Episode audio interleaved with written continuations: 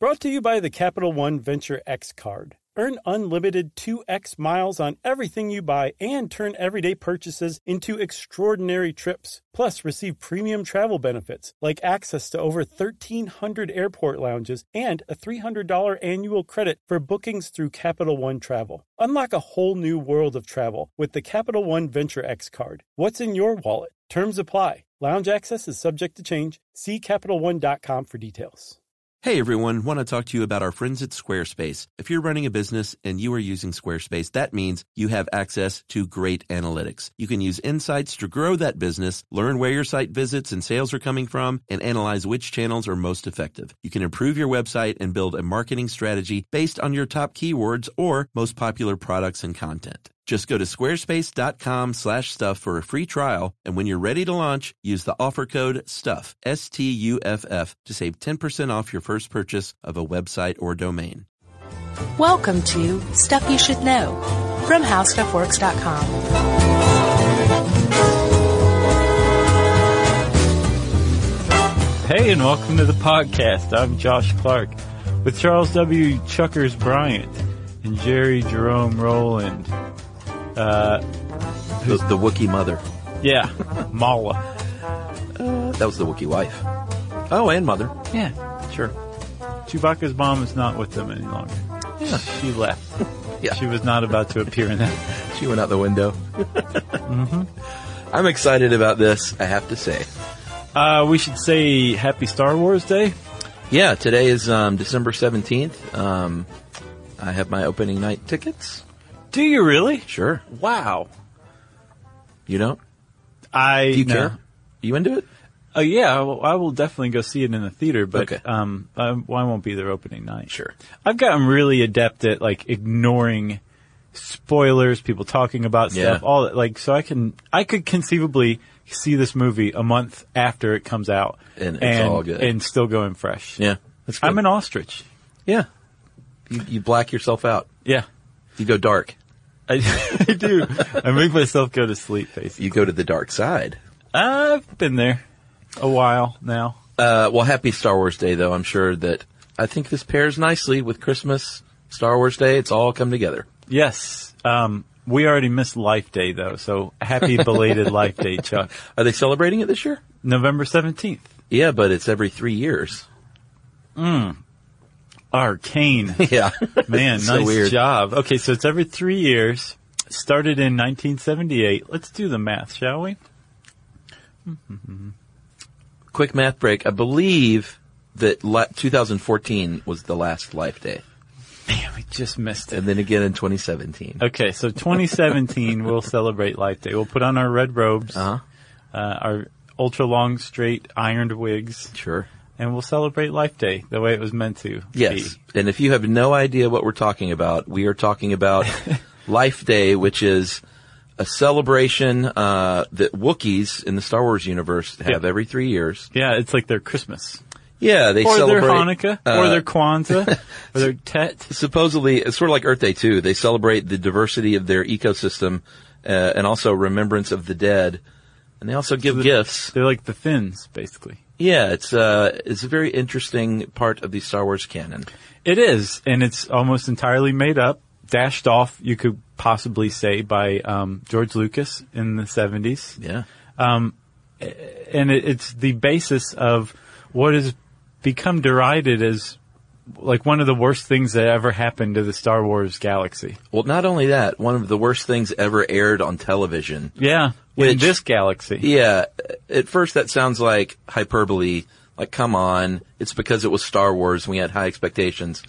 But it's really that bad. yeah, the people who say that haven't seen even a second of it. Yeah. Yeah. However, I watched it uh, when I was a kid. Then again this week, Yeah.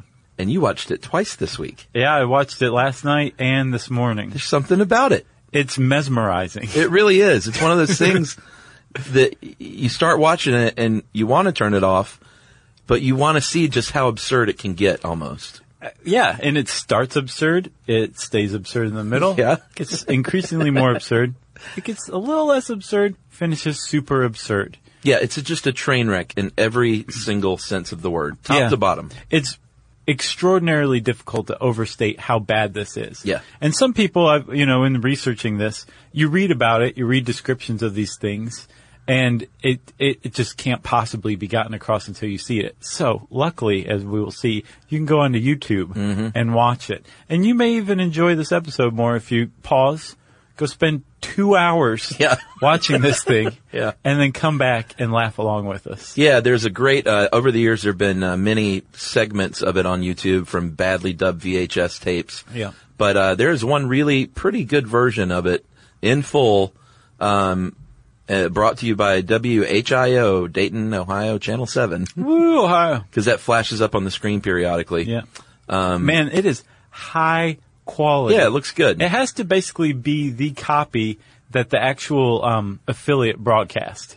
Yeah. It's like that that quality compared to the other stuff floating around on Sure. YouTube. It's clearly recorded on a 1978 VCR. yeah, which, were, really expensive. very expensive. I did some calculating on West Egg. Okay.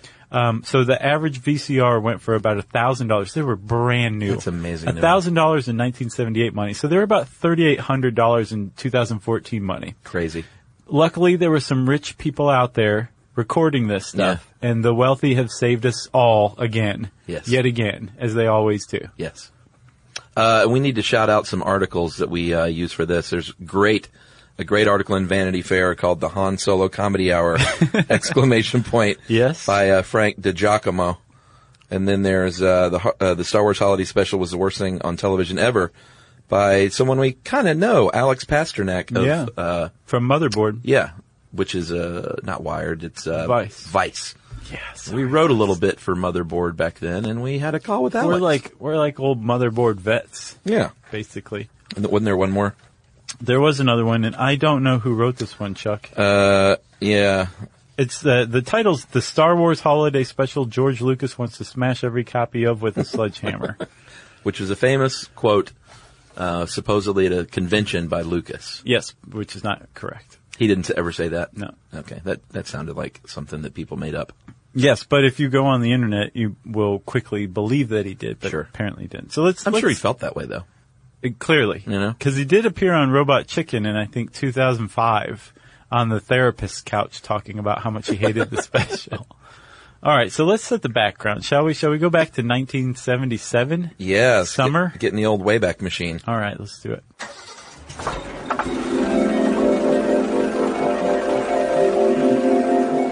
All right. Here we are. There's Wooderson. Yeah. I'm just a little six year old excited about Star Wars. I am. Uh, I've just turned one. Yes. You don't know what's up yet. I please forgive me if I urinate myself. No problem. okay. Uh, so what has happened is Star Wars has become a huge, huge hit, seemingly out of nowhere. Yeah. uh, establishing George Lucas as one of the brilliant young minds in filmmaking. Uh, even though it wasn't his first movie, it was his first huge, huge breakout hit. Oh yeah, for sure. Yeah. Talk, I mean, talk about a breakout hit.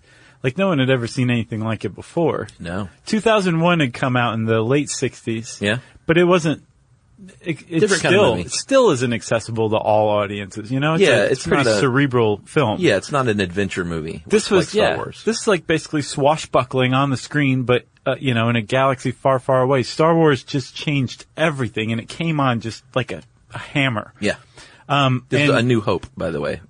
yes, And I know we're going to get stuff wrong, nerds. So just, yes. just go ahead and get your little fingers ready to email us. Uh, like if it wasn't driven home that I'm not a nerd by the fact that I don't have opening night tickets or Yeah. any tickets yet, give me a break. Okay. And by proxy, Chuck too. Okay. Yes, thank you. So um, it, it's it's hard to state how great Star Wars was in everyone's mind. Yeah. Right. Bill Murray came out with that lounge singer Star Wars thing, Yeah, it was everywhere. and if you if you just listen to the lyrics of it, he's it really it's just Bill Murray singing about how much Star Wars is awesome. Yeah. Right. Yeah. So by the following year, um, George Lucas was he wanted to figure out a way to keep audiences just engaged with the whole Star Wars franchise that he was just starting to build. But he knew The Empire Strikes Back was a couple more years out. Sure. So um, he, I think he was approached by some TV executives who said, "Have you considered doing some sort of s- TV special? They're all the rage right now. We have a, a we have a graphic that's really awesome that we set aside just for TV specials here at CBS. le- why don't you let us, let's get together and do a Star Wars special. That's right. Producers Gary Smith and uh, Dwight Hemion uh, were working over at CBS, and they said this is a great way to keep the spirit alive while you're making your other movie. Maybe move some more toys. Yeah, which George Lucas got It's a all cut about- of all the toys. Sure. So sure. Uh, it was right before Thanksgiving, and he said there'd be a lot of people watching TV um, pre-holiday season, or I guess in the holiday season. Well, the weekend before Thanksgiving, it's like everybody's Yeah. shopping, sitting around with family, like waiting to actually do stuff. That's right. Perfect time to broadcast something on TV. So Lucas says, "All right, let's do this. Uh, I don't have a ton of time, but how about this? I'll get I'll get a story together, and then you can go hire a whiz bang team of of veteran writers and producers and directors. Whatever genre you think is appropriate. And those are the words that will haunt Jo- George Lucas to his grave. Yeah. So uh, Lucas said, uh, "Here's my idea. I want it to be based um, on Wookiees, and I want it to take place on their home planet of uh, Kizuk, or Wookiee Planet C. Is that or- how you say it? Kazook? That's how it's pronounced in the episode, the holiday special, but it's also pronounced different ways other times. I I would have pronounced it Kashi Go spell it. K A S H Y Y Y K. Yeah. Which, I mean, I guess that sounds like Chewbacca's planet. Sure. Uh, also called G5623, Wookiee Planet C, or Edeon, is a mid-rim planet. Right. So the whole reason apparently that George Lucas was interested in featuring the Wookiees was it is what we in show business call low hanging fruit. The reason why it was low hanging fruit was because they had just established the different scenes that would make the cut for Empire Strikes Back. Yeah. And uh, what? How did you pronounce it again? Kazook? Kazook had not made the cut. Uh, even prior to this, apparently for A New Hope, George Lucas had whipped up a 40 page, what's known as the Wookiee Bible. Yeah. It's like a 40 page supplement that's all about Kazook and Wookiees and Chewbacca and his family and everything about Wookiedom, right? That's right. So he's like, I've got this thing already, you know, established. I love Wookiees. Um, they didn't make the cut. I'm a little sad about that. They're not gonna, Kazook is not gonna show up in Empire Strikes Back. Let's, let's build the entire special around Wookiees. It's basically the one demand me, George Lucas, has. Yeah. That's it. I'll be totally hands off from this point on. Which it kind of was. He- He totally was, and Yeah. it was actually this experience that apparently taught him to be the Tonight. very hands-on person that he is famous for being. It Yeah. came out of this Christmas special. Absolutely. He, he was burned and, um, It was- had an iron grip after that Yeah. on everything. So uh, here's some some of the folks behind it. Uh, Bruce Valanche, famous uh, uh, TV writer. You probably have seen him on Hollywood Squares. Wasn't he suspected of being Thomas Pinchon for a while, Oh, I don't know. or was Thomas Pinchon on Hollywood Squares? I have no idea. I, I may be confabulating some stuff, confounding. Yeah, There's some con of some sort going on. that sounds like it. yeah. So uh, Valanche was hired as a writer. Uh, a guy named uh, Lenny Rips was hired as a writer. Who has some great quotes in that Vanity Fair article? He does. Uh, his first quote was, "We were really excited because." This is Star Wars. How could it lose? Yeah. Famous last words. Uh, who else was hired? There was uh, a, a husband and wife team, uh, the Welches, Yeah. who are the parents of, of folk singer Gillian Welch, who I'm a big fan of. Mm-hmm. Yeah. And I had no idea that her parents, they were producers slash songwriters of the day. They were big on the variety show scene, which would turn out to be a, a really key uh, cog in this whole experience. So I feel like uh, right about here, Jerry should insert a um, needle coming off of a record sound effect. Yeah. okay, thanks, Jerry. So Chuck, you just said singer songwriters. Yeah. What would that have to do with Star Wars? Yeah. well, actually, in this Star Wars holiday special, for those of you who hadn't seen it, there are musical numbers. They decided from the outset that there should be musical numbers, and the reason that they decided that there should be musical numbers is because the people who sold George Lucas, and at the time it was um, Star the Star Wars Corporation was what it was called Yeah. um, on the idea of doing this TV special was that everyone would love a variety show Yeah, it was the 70s. great idea. Let's do a variety show. The problem was this.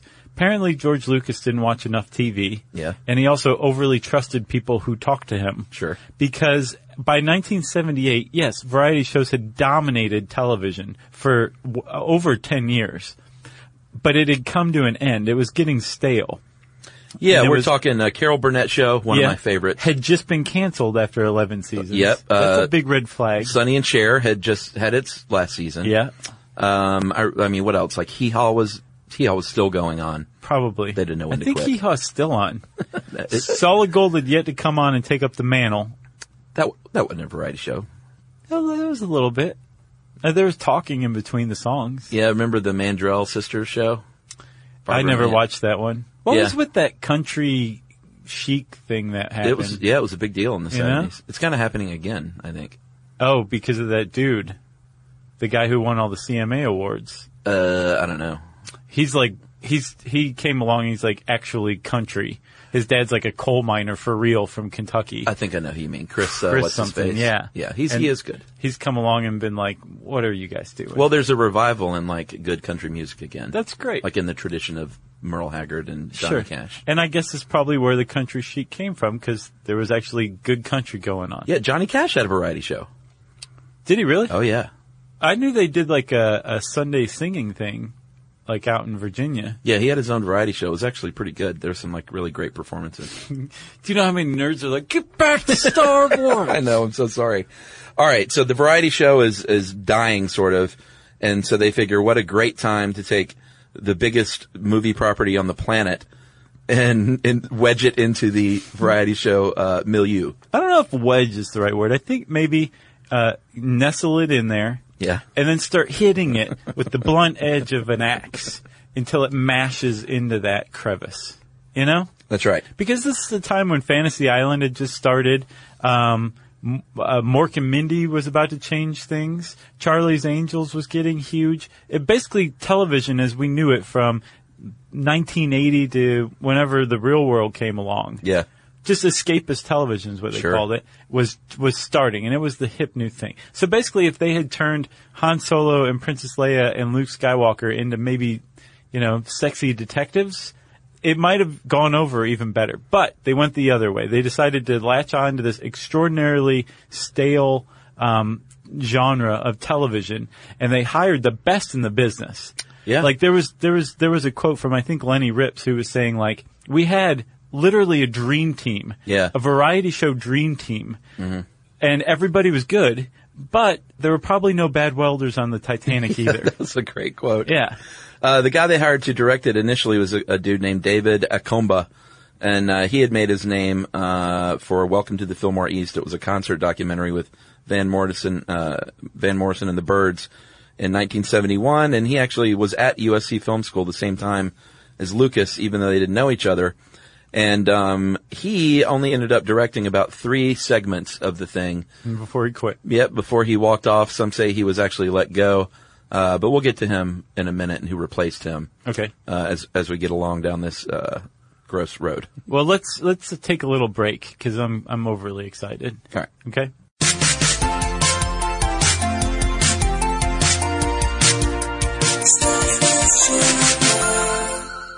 Learning stuff with Joshua and Charles. Stuff you should know. All right. So we've established most of the main players. We'll we'll get to a few more. Uh, we should point out that um, Mark Hamill and and Harrison Ford and uh, Carrie Fisher, Sure. uh, Peter Mayhew. They had no grounds to refuse to be on this basically. Yeah, pretty much. They were not huge huge stars yet. They could throw their weight around and say this is terrible and I'm not doing it. They were they were big overnight because of Star Wars for sure, but they weren't uh, to the adoring public. Sure. Back at the studio, they could still be bossed around, and, and this Yeah. was the result of it. And you can tell also um, just from watching the actual special, it, like oh, Harrison Ford is not happy to be there at any point. Oh no. Um, Princess Leia is clearly on drugs.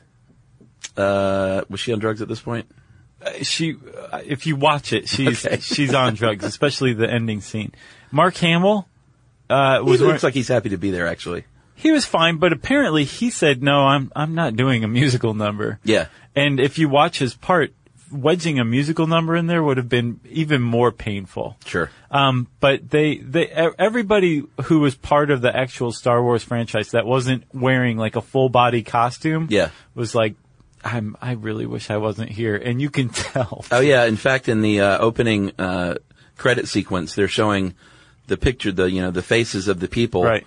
And uh, you see Harrison Ford as if he's flying the Millennium Falcon, and you can you can just hear the guy off screen going, "Now look at the camera and just give a nod. Just look at the camera and give a nod." And he finally, you can tell he's pissed off, and he looks up at the camera and just sort of smirks. Yeah, and points at the camera like, okay, I'm looking at the camera, and then goes back to what he's doing. Yeah, it's pretty awesome. I felt bad for him. So early on, uh, Valanche and others Did kind you of. did you feel bad for him though? Really? I Yeah. mean, like, come on. It's Harrison Ford. It's Han Solo. He has to go do this for like five days. Yeah, I, I- felt I- terrible for him. I think it's hilarious that they had to do this, especially now. Well, early on, uh, Valanche and others knew that they may be in trouble because uh, they decided not to subtitle any of the Wookiee dialogue. Right.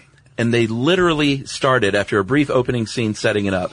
Here, here's the basic plot is Han Solo is trying to get Chewbacca back to Kazook in time for Life Day so he can celebrate with his family.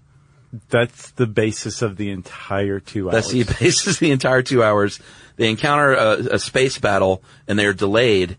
And the next two hours are kind of what's going on while the delay is happening. Back, back on Kazook. on Kazook. Because you hear like, oh, okay, well, Han Solo and Chewbacca evading the Imperial Guard and all that stuff for two hours. I would watch that. Sure. I would too. Yeah. That's not what they show. Killing time at the Wookiee household. That is what they show. Yeah. That's what they do. It's people hanging out, waiting for Chewbacca, worrying about him. Yeah. And then killing time while they wait for him to come back. Yeah. Literally. So, um, And so hold on. So you say there's a setup, right? yeah, that's the initial setup. And then, Chuck, that's followed by this. Yeah. It's followed by literally 10 minutes, 10 solid minutes of incomprehensible Wookiee speak. So let's let's join it for a second, shall we? Yeah. Let's all enjoy it.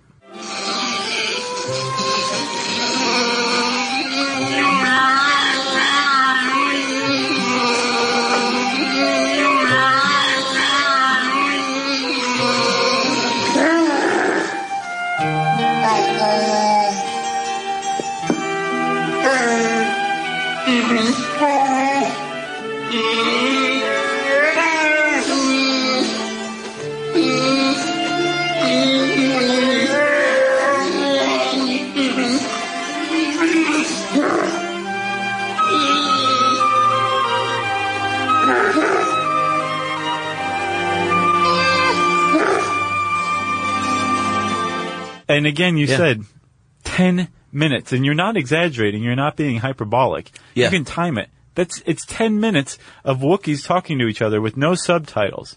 Fortunately, I couldn't follow it at first. ag- Like I didn't even know who it was. I thought it was might have been Chewbacca's mom and dad oh yeah, that's and little possible. brother. Sure. And I don't find out until later when Mark Hamill shows up via uh, Skype call Yeah. and says he really explains everything that had just happened. Like you're Chewbacca's father, Right. Itchy. You're Chewbacca's son, uh, Lumpy. Lumpy. Yeah. And you are Chewbacca's wife. Oh, Mala. Yeah. Thank you. So before everybody starts like freaking out, we know that that's actually their nicknames.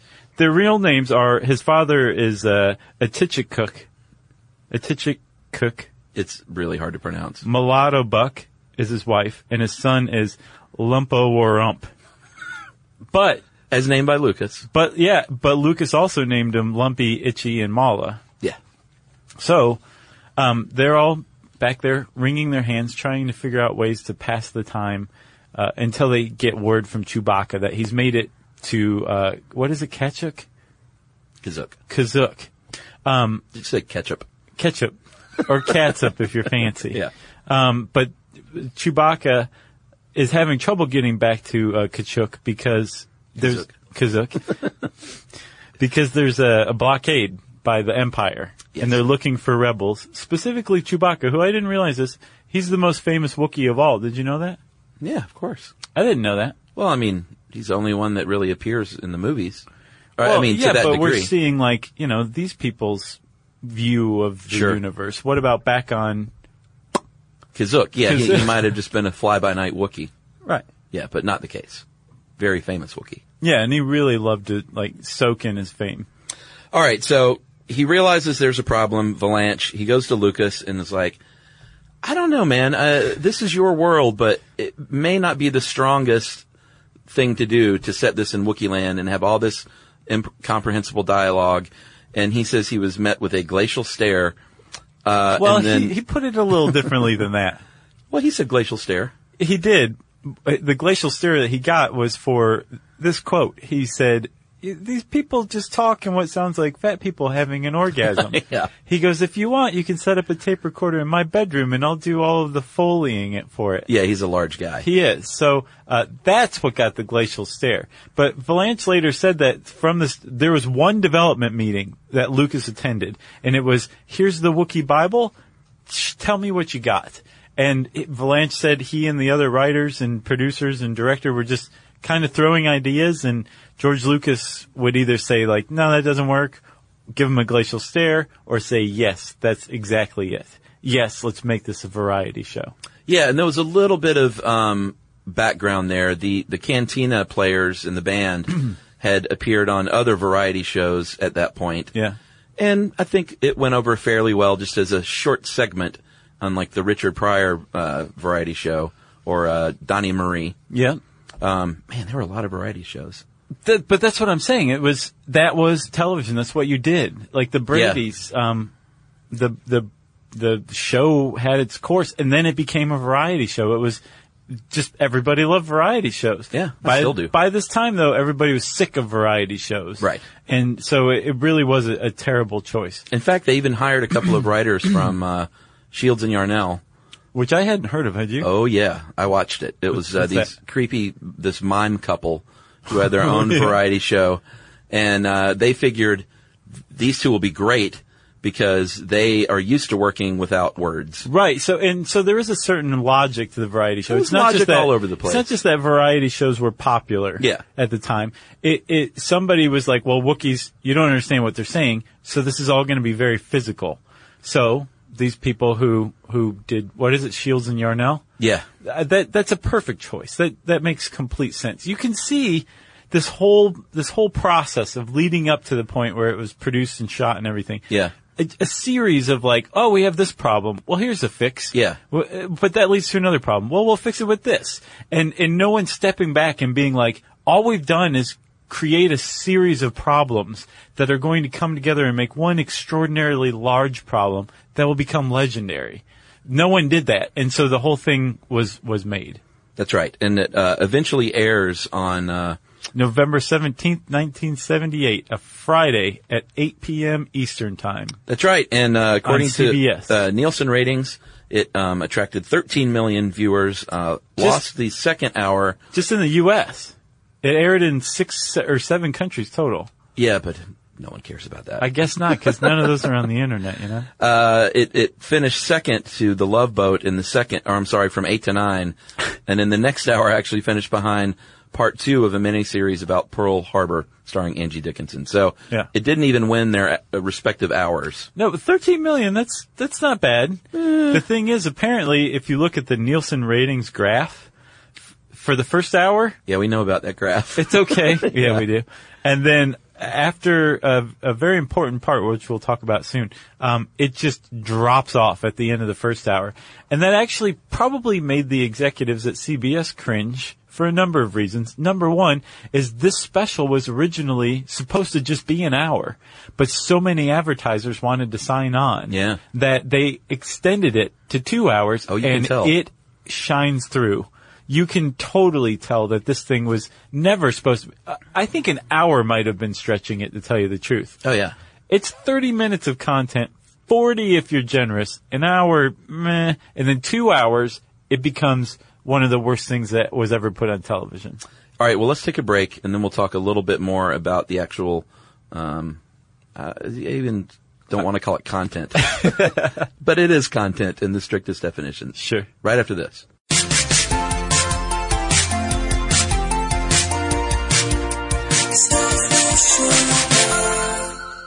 Learning stuff Zigazoo has made me zigzag.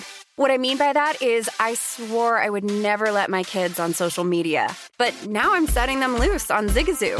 Before I found Zigazoo, I believed all social media was inappropriate for kids. But I feel great about my kids being on Zigazoo. Videos are moderated by actual people before being added to the feed.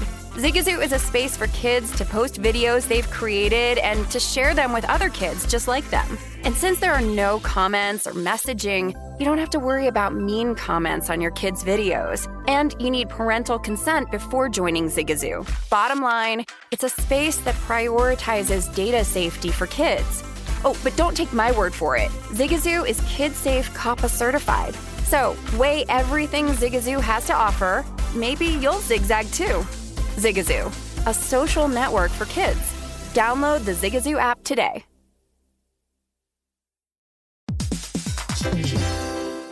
Hey, everybody, it's time to talk about Squarespace, and in particular, Squarespace's Fluid Engine, a next generation website design system only from Squarespace. It makes it easier than ever for anybody to unlock unbreakable creativity. That's right. That's because you start with a best in class website template, then you customize every design detail with reimagined drag and drop technology for desktop or mobile. You can stretch your imagination online with Fluid Engine, built in and ready to go on any new Squarespace site.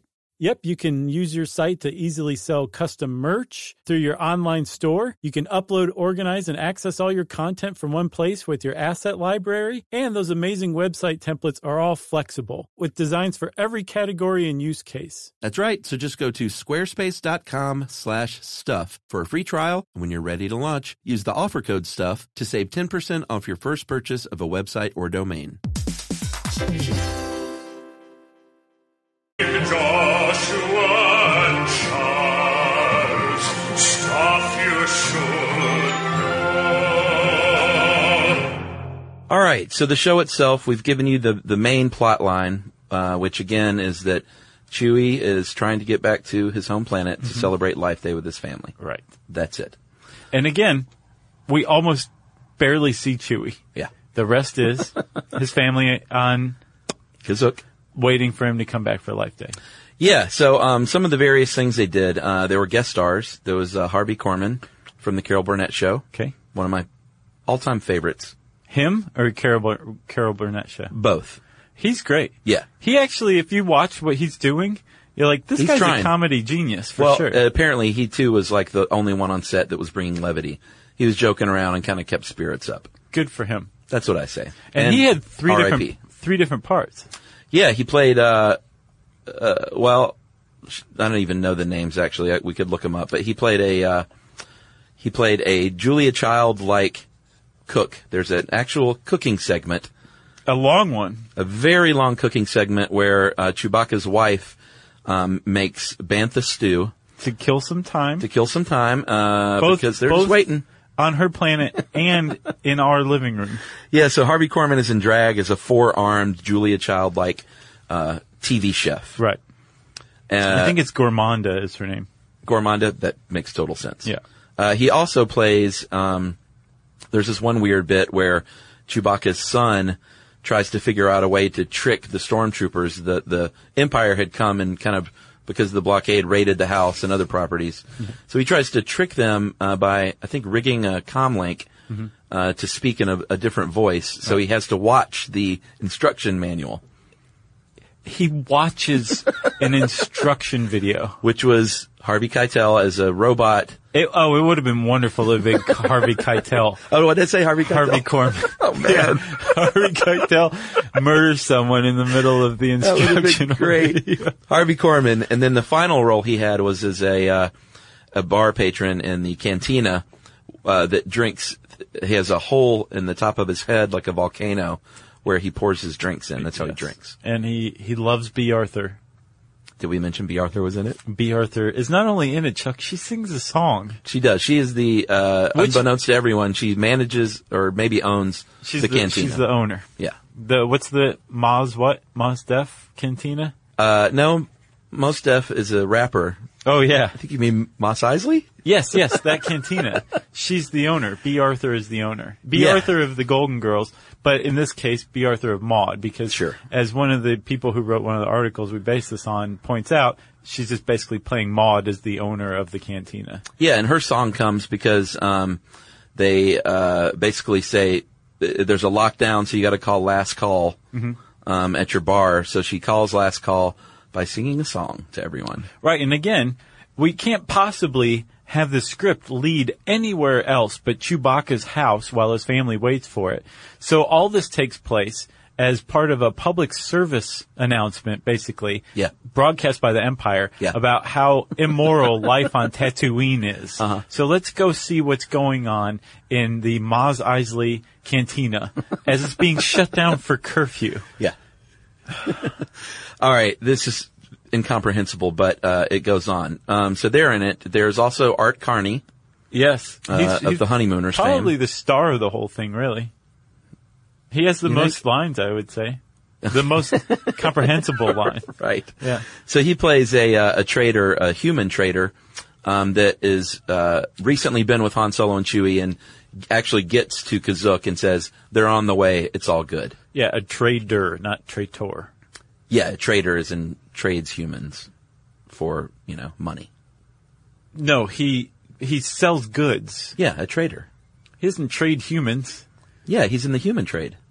He- no, he isn't really. Yeah, He trades humans, like he sells humans. it, I looked it up in the in Star Wars Encyclopedia. It said that he was in the human trade. Huh. So in this Christmas special, Yeah. apparently they sanitized his his background because he's basically just selling like gadgets and novelties and stuff like that to the Wookiees and the Empire uh, who were occupying the area. Yes, he comes bearing gifts. Mm. Yeah, because he's a friend of Chewbacca's family. Yeah.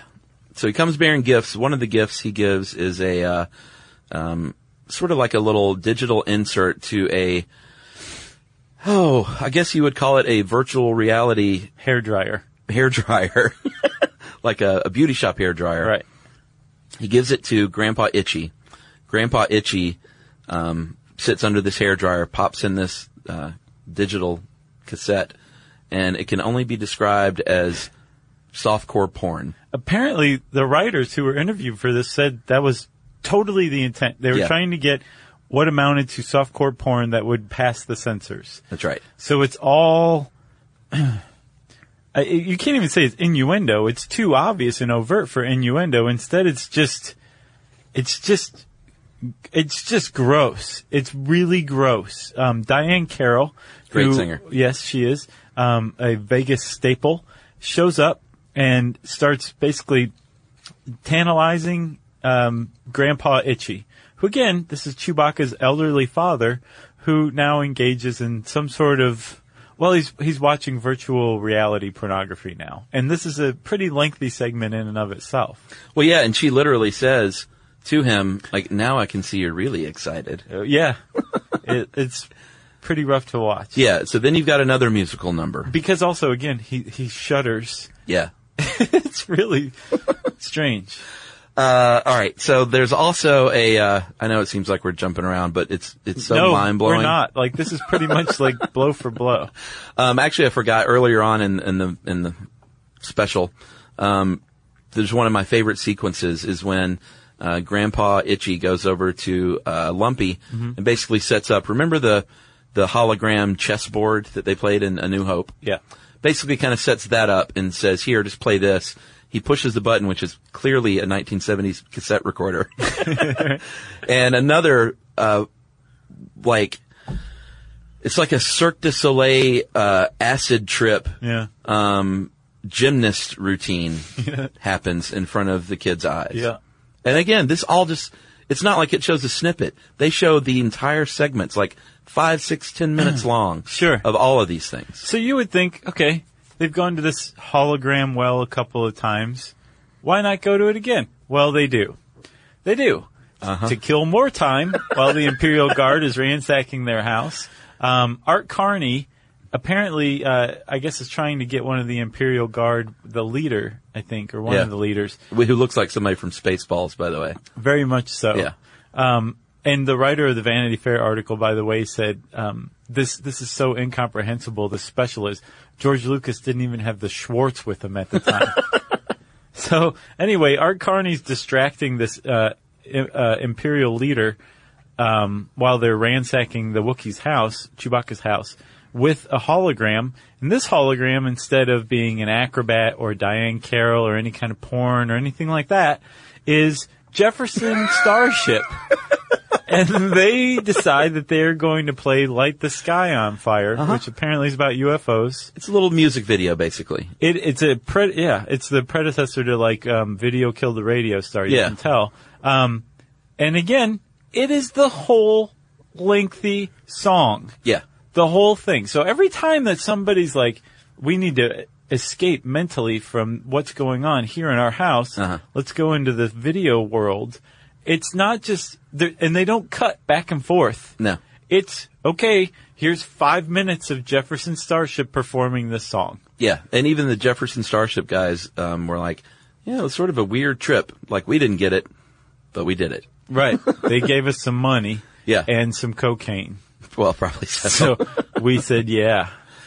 Chuck, I think though, um, there, uh, yet another segment like this is actually w- widely regarded as the high point of the whole thing. oh, sure. Agreed. So there is a cartoon actually. yeah, that uh, Lumpy. Lumpy watches. Yeah, Lumpy's like uh, the Imperial Guard is still ransacking my house.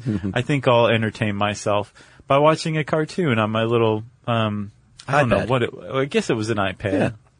And uh he watches this cartoon and it's it's actually remarkable for a number of reasons. It's the best part of the whole special. Yeah. Generally agreed upon as such. Right. Not just us. And it introduces Boba Fett. It's the first time Boba Fett ever makes an appearance in Yeah. the Star Wars universe. Yeah, it's actually not a bad, and you can't find it in the um, the one version I told you to watch. They removed it for copyright, but They you did. can watch a separate version. Right, you can find it on its own.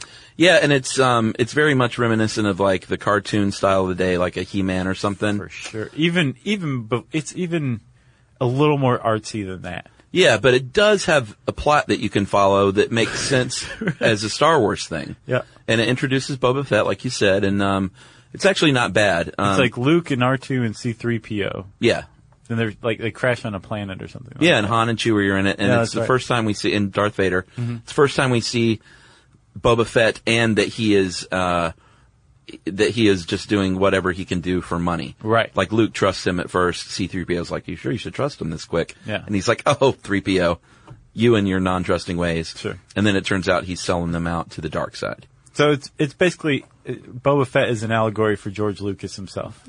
um,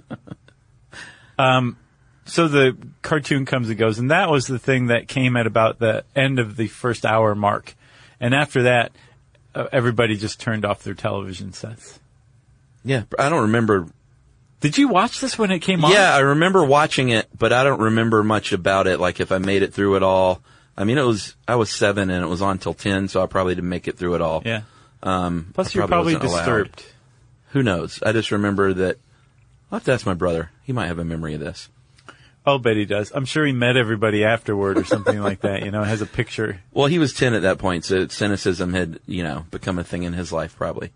All right, by then, Sure, didn't Wow. that when cynicism kicks in? 10, I, I 10-ish? could see Scott holding out to 14, 15. Yeah, maybe so. So, um, Chuck, th- the whole thing finally does end. And actually, there's a guy, uh, his name's Nathan Rabin. He, he writes over at the AV Club.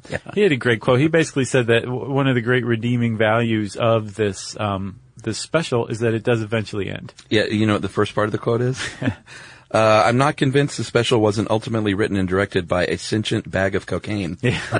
and it, like go read his his review of the Star Wars holiday special because he goes on to describe exactly what that must have been like. Yeah. That development meeting where the bag of cocaine is pacing back and forth talking about what should happen. Right, that's what it feels like. But, but it doesn't, and it ends. uh, Even more, it takes this bizarre two hours and wraps it up in just a nice bizarre bow. Yeah, so what happens is eventually Han Solo, should we say spoiler alert? uh, eventually Han Solo and Chewie make it to the planet. They park on the far side of the planet because they know the, uh, the, the Imperial forces are there. And the exercise will do uh, Chewy good. Yeah, so they have to hike over there. They eventually make it back home. Uh, they find the storm the stormtroopers at their house, Right. Um, uh, their tree hut. Yeah, Which, Oh, way by the way, high up. the the paintings that set this up, I don't think we mentioned. I don't even call them matte paintings. It, it looks like someone painted something in, on the wall and they just like put a camera in front of it. Pretty much. Yeah. So they get back and, um, uh, Chewbacca, uh, Han Solo hides around the corner. Chewbacca steps in front of his son to protect him. Uh-huh. Sure. Han Solo jumps out and the stormtrooper trips over a pile of logs and falls over the balcony. And dies in a holiday special. So they wouldn't even, Han, not only could he not shoot first with Greedo, but they, uh, couldn't even have him like wrestle the stormtrooper and throw him off. He trips over a log. Right. Ha- and Han Solo has his hands thrown up like, wasn't me. It might as well have been a banana peel, you know? But again, uh, this is basically produced by vaudevillians, starring vaudevillians. Why not have the one death take place from basically what amounts to somebody slipping on a banana peel? Exactly. It's a it's a perfect way to end it. So that's uh, that uh, that guy basically represents the end of the imperial threat for the rest of Life Day. Yeah. and um, we we then see Life Day being celebrated, which is celebrated by w- lots of Wookiees assembling in what looks like a giant Olin Mills portrait. Yeah. um, and uh, all of them are wearing red robes. Sure. And I know I'm up talking, and it's because my mind is still having trouble like Uh-huh. wrapping around this. Oh, yeah. And then um, Princess Leia comes out with C-3PO. I- Is Mark Hamill there? Uh, the whole gang's there, if Mm-hmm. I'm not Okay, the whole mistaken. gang's there. And then they all gather around to hear a great quote from Princess Leia, which we will read um, verbatim. This holiday is yours, but we all share with you the hope that this day brings us closer to freedom and to harmony and to peace. No matter how different we appear, we're all the same in our struggle against the powers of evil and darkness. I hope that this day will always be a day of joy in which we can reconfirm our dedication and our courage, and more than anything else, our love for one another. This is the promise of the tree of life. Cue song. Right. And we should also point out the Tree of Life has never been mentioned up to this point. I had no idea what that just was. makes a sudden appearance at the end. And when you said Q song, by Q song you mean Princess Leia starts singing. Yeah, and apparently that was one of the big contingencies on Carrie Fisher being involved. yeah. She was going through a phase where she was like, I kind of like singing. Bruce Valanche calls it her Joni Mitchell period. Yeah, and she somehow convinced them to let her sing as Princess Leia. And she does. And again, uh, I've said that she looks like she's on drugs. This is the point where she really does look like she's on drugs. And it's not just me. Um, other writers who've written reviews of this, it's really obvious that she possibly smoked a decent amount of pot before she shot this, shot this scene. But she sings o- okay. It's fine. It's just the, the fact that, um, Princess Leia is singing. And actually, Bruce Valanche had a really great quote too. He says that um, she very much wanted to show this side of her talent, and there was general dismay because this was not what we wanted Princess Leia to be doing. Yeah. Did it anyway. So the whole thing ends with her singing this song about Life Day, Oh, yeah. which is set r- loosely to the John Williams Star Wars theme. Yeah. uh, so along the way, the director, original director quit. Uh, a new director, Steve Binder, was hired to finish the job and bring it in. Uh, And he did. over the original one million dollar budget, of course, always. Uh, he did bring it in, and um, at at this point, uh, George Lucas had uh, he was he was working on Empire Strikes Back. He didn't know what was going on. He wasn't around for the shoot. No, it wasn't until it aired, I think, that he actually saw it. Yes, and it was a travesty, obviously, uh, if you haven't noticed that by now. Uh, critics hated it. Uh, Star Wars fans really hated it. E-, Everybody, ha- the people who were in it hated it. Lucas hated it. Um, Even Harvey Korman secretly hated it. Yeah, even Harvey Keitel hated it. Actually, he loved it. But uh, Lucas has been asked over the years about it a lot, and he doesn't talk about it much.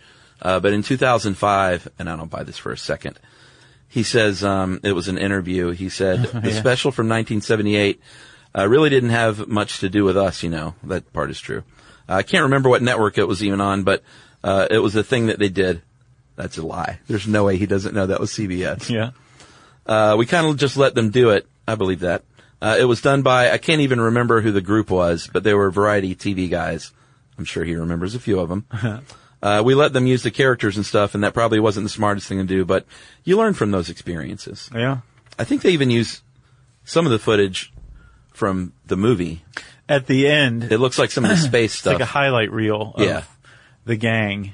well, and during the, um, it looked like some of the, they had some insert shots of like, uh, Imperial cruisers and TIE fighters and stuff that yeah, looked and like, it like, was from the and movie. remember when uh, when Chewbacca like leans back and puts his hands behind his Yeah, head? yeah. That's in there. It's it's like a it's just a highlight reel from the movie saying like, Yeah. if you like this, go see the movie. well, and also, that means it doesn't match the look of the rest of it at all. yeah, that's true. Just sort of inserted They in there. tried. They definitely tried. Um, and George Lucas is totally full of it because in 1987 he told Starlog magazine that the Christmas special would be out on video cassette very soon. Yes. And in 2007, two years after that quote you just read, where he's like, "I don't even know what you're talking about," basically, um, he apparently uh, considered releasing the Christmas special as a bonus on the um, the DVDs of the first three. Right, but did not. Didn't. And apparently, Carrie Fisher told Lucas that if you want me to do um, DVD extras, Commentary. yeah, commentary, then I want a, a clean original copy of the holiday special. Yes. So why? You Go ahead. So I can play at parties when I want people to leave. it's pretty great. It is. So, uh, and there is one of those clean copies is floating around out there, so you can watch this in it, in its entirety. Some of it, w- like the cartoon, was removed due to copyright infringement and that kind of stuff. But as as the case with the rest of the internet, you can just go find it elsewhere and, and piece it together. There's also the original ads that aired in Baltimore Yeah, that are r- just fascinating. yeah, those are always fun. GM ads Uh-huh. where one of the guys who's in quality control is he says, "Did you watch it?"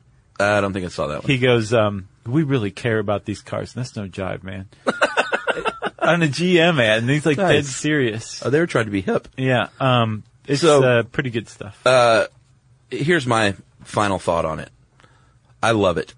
It does not taint my Star Wars experience or my love for the franchise. okay, and I'm glad it is out there because it it's a it's a fun little stain that shouldn't be taken too seriously. Mm-hmm. Uh, I think it adds to it actually because it's campy and awful. Yeah. and I don't know somehow that enriches the rest of it. I'm with you. You like it? Oh yeah, I I mean, I watched it twice. I wouldn't have watched it a second. I wouldn't have made it through the first time.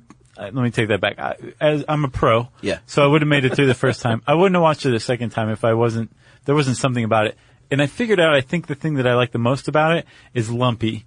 Chewbacca's son, Yeah. played by uh, an actress named Patty Maloney, Uh-huh. who frankly is hands down the best actor in the entire thing. she like her responses and everything is just awesome. I think my favorite parts are uh, well, there's a great Wilhelm scream Yes, when I the noticed that stormtrooper too. trips over the log. Jerry would not have noticed it.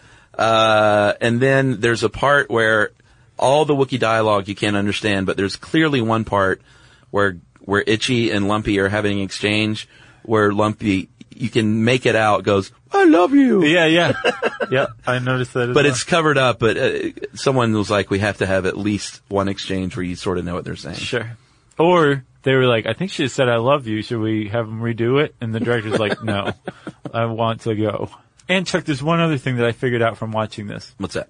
It's not readily apparent. The whole thing is made all the more odd in that there's situation after situation after situation where we, as normal audiences, were trained to expect a laugh track, but there's Oh, not yeah. a laugh track. Yeah, I Had didn't there notice been a that. laugh track, Yeah, it would it might have been less bizarre. Yeah. But the fact that it's missing just makes your it agitates the mind. So it's this whole additional element that it is weird. I never thought about that. There's just weird moments of silence all throughout it. yeah, like when Art Carney's doing his thing. yeah, Yeah. telling jokes. Yeah. Uh, okay, I agree with you, Chuck. Don't take things too seriously. I think that's the great lesson in this. Yeah, and then uh, That's two- the lesson of Life Day. it is. And in 2007, uh, Riff Tracks, the Oh, great yeah. uh, Mystery Science Theater 3000 guys, Mike Nelson, Bill Corbett, and Kevin Murphy, uh, provided audio commentary for the full version of the special. So uh, try and go grab that if you can as well. oh, you can. It's on their site. Because it's great. I think it's like eight bucks. You And can go those get it. guys are awesome. And um, They are. At least uh, I think Corbett listens to us. So hey, Corbett. You got anything else? No. No, I think we did this. There's some good stuff. Go read the Vanity Fair article, uh, Han Solo Comedy Hour. There's a book called How Star Wars Conquered the Universe that has a very interesting chapter about this. That's where we found it asserted that George Lucas never said that he would smash this thing with a sledgehammer. Right. And there's also an entire website dedicated to it, starwarsholidayspecial.com. Yeah. And uh, if you want to know more about the Star Wars Holiday Special, th- we have a ton of har- uh, Star Wars stuff on How Stuff Works, by the way. Yeah, we have cool, um, sort of fun articles about the Death Star and lightsabers. Videos with uh, Holly Fry from stuff uh, you missed in history class. Yeah, who she knows her stuff. She does. Um, so you can just type Star Wars in the search bar at howstuffworks.com and it'll bring up some cool stuff for you. Since I said search bar, it's time for listener mail. Uh, hey guys, just finished listening to the Voynich manuscript podcast. Found it super interesting, especially the theories on its definition or origin. Uh, I know Josh mentioned Chuck's theory of it being drug induced is somewhat surprising or even unlikely given the language in the manuscript follows linguistic laws, uh, only founded in the past 100 years. But if you think about it, it's a tough, it's tough to stray away from familiar structures, especially for something like language. I think back to when I was younger and friends invented their own languages, or even in writing a song or poetry, creativity can sometimes be limited by what we know. Uh, so just thought I'd contribute that to the conversation. Nice, thanks. Uh, big thanks for all you guys do. I found the podcast after moving to San Diego in the last few years for some noise uh, around my apartment. So basically, we were blocking out noise, Uh, We do that. which I love. Uh, and then as a way to get through traffic on my commute home from work, you guys are far more interesting and enjoyable than television and YouTube videos. I'm sure I've listened to hundreds and will continue to listen to hundreds more. Keep on keeping on. That is from Amy J. Moffat. Thanks a lot, Amy, in San Diego. Does that mean like place of the whales in German or something like that? Uh, Yeah. yeah. If you want to get in touch with us, you can tweet to us at SYSK Podcast. You can join us on Facebook.com slash Stuff You Should Know. You can send us an email to StuffPodcast at HowStuffWorks.com. And as always, join us at our home on the web, StuffYouShouldKnow.com.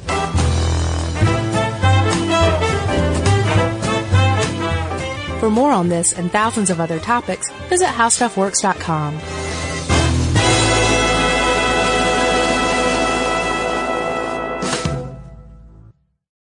Hey Sarah, I love that spring break vlog you posted on Zigazoo. OMG, you watched it? Yeah, it was so cool. I think you're so talented. Social media is only positive with Zigazoo, the world's largest and safest social media network for kids. In Zigazoo, all community members are verified kids like yours, and all content is fully human moderated.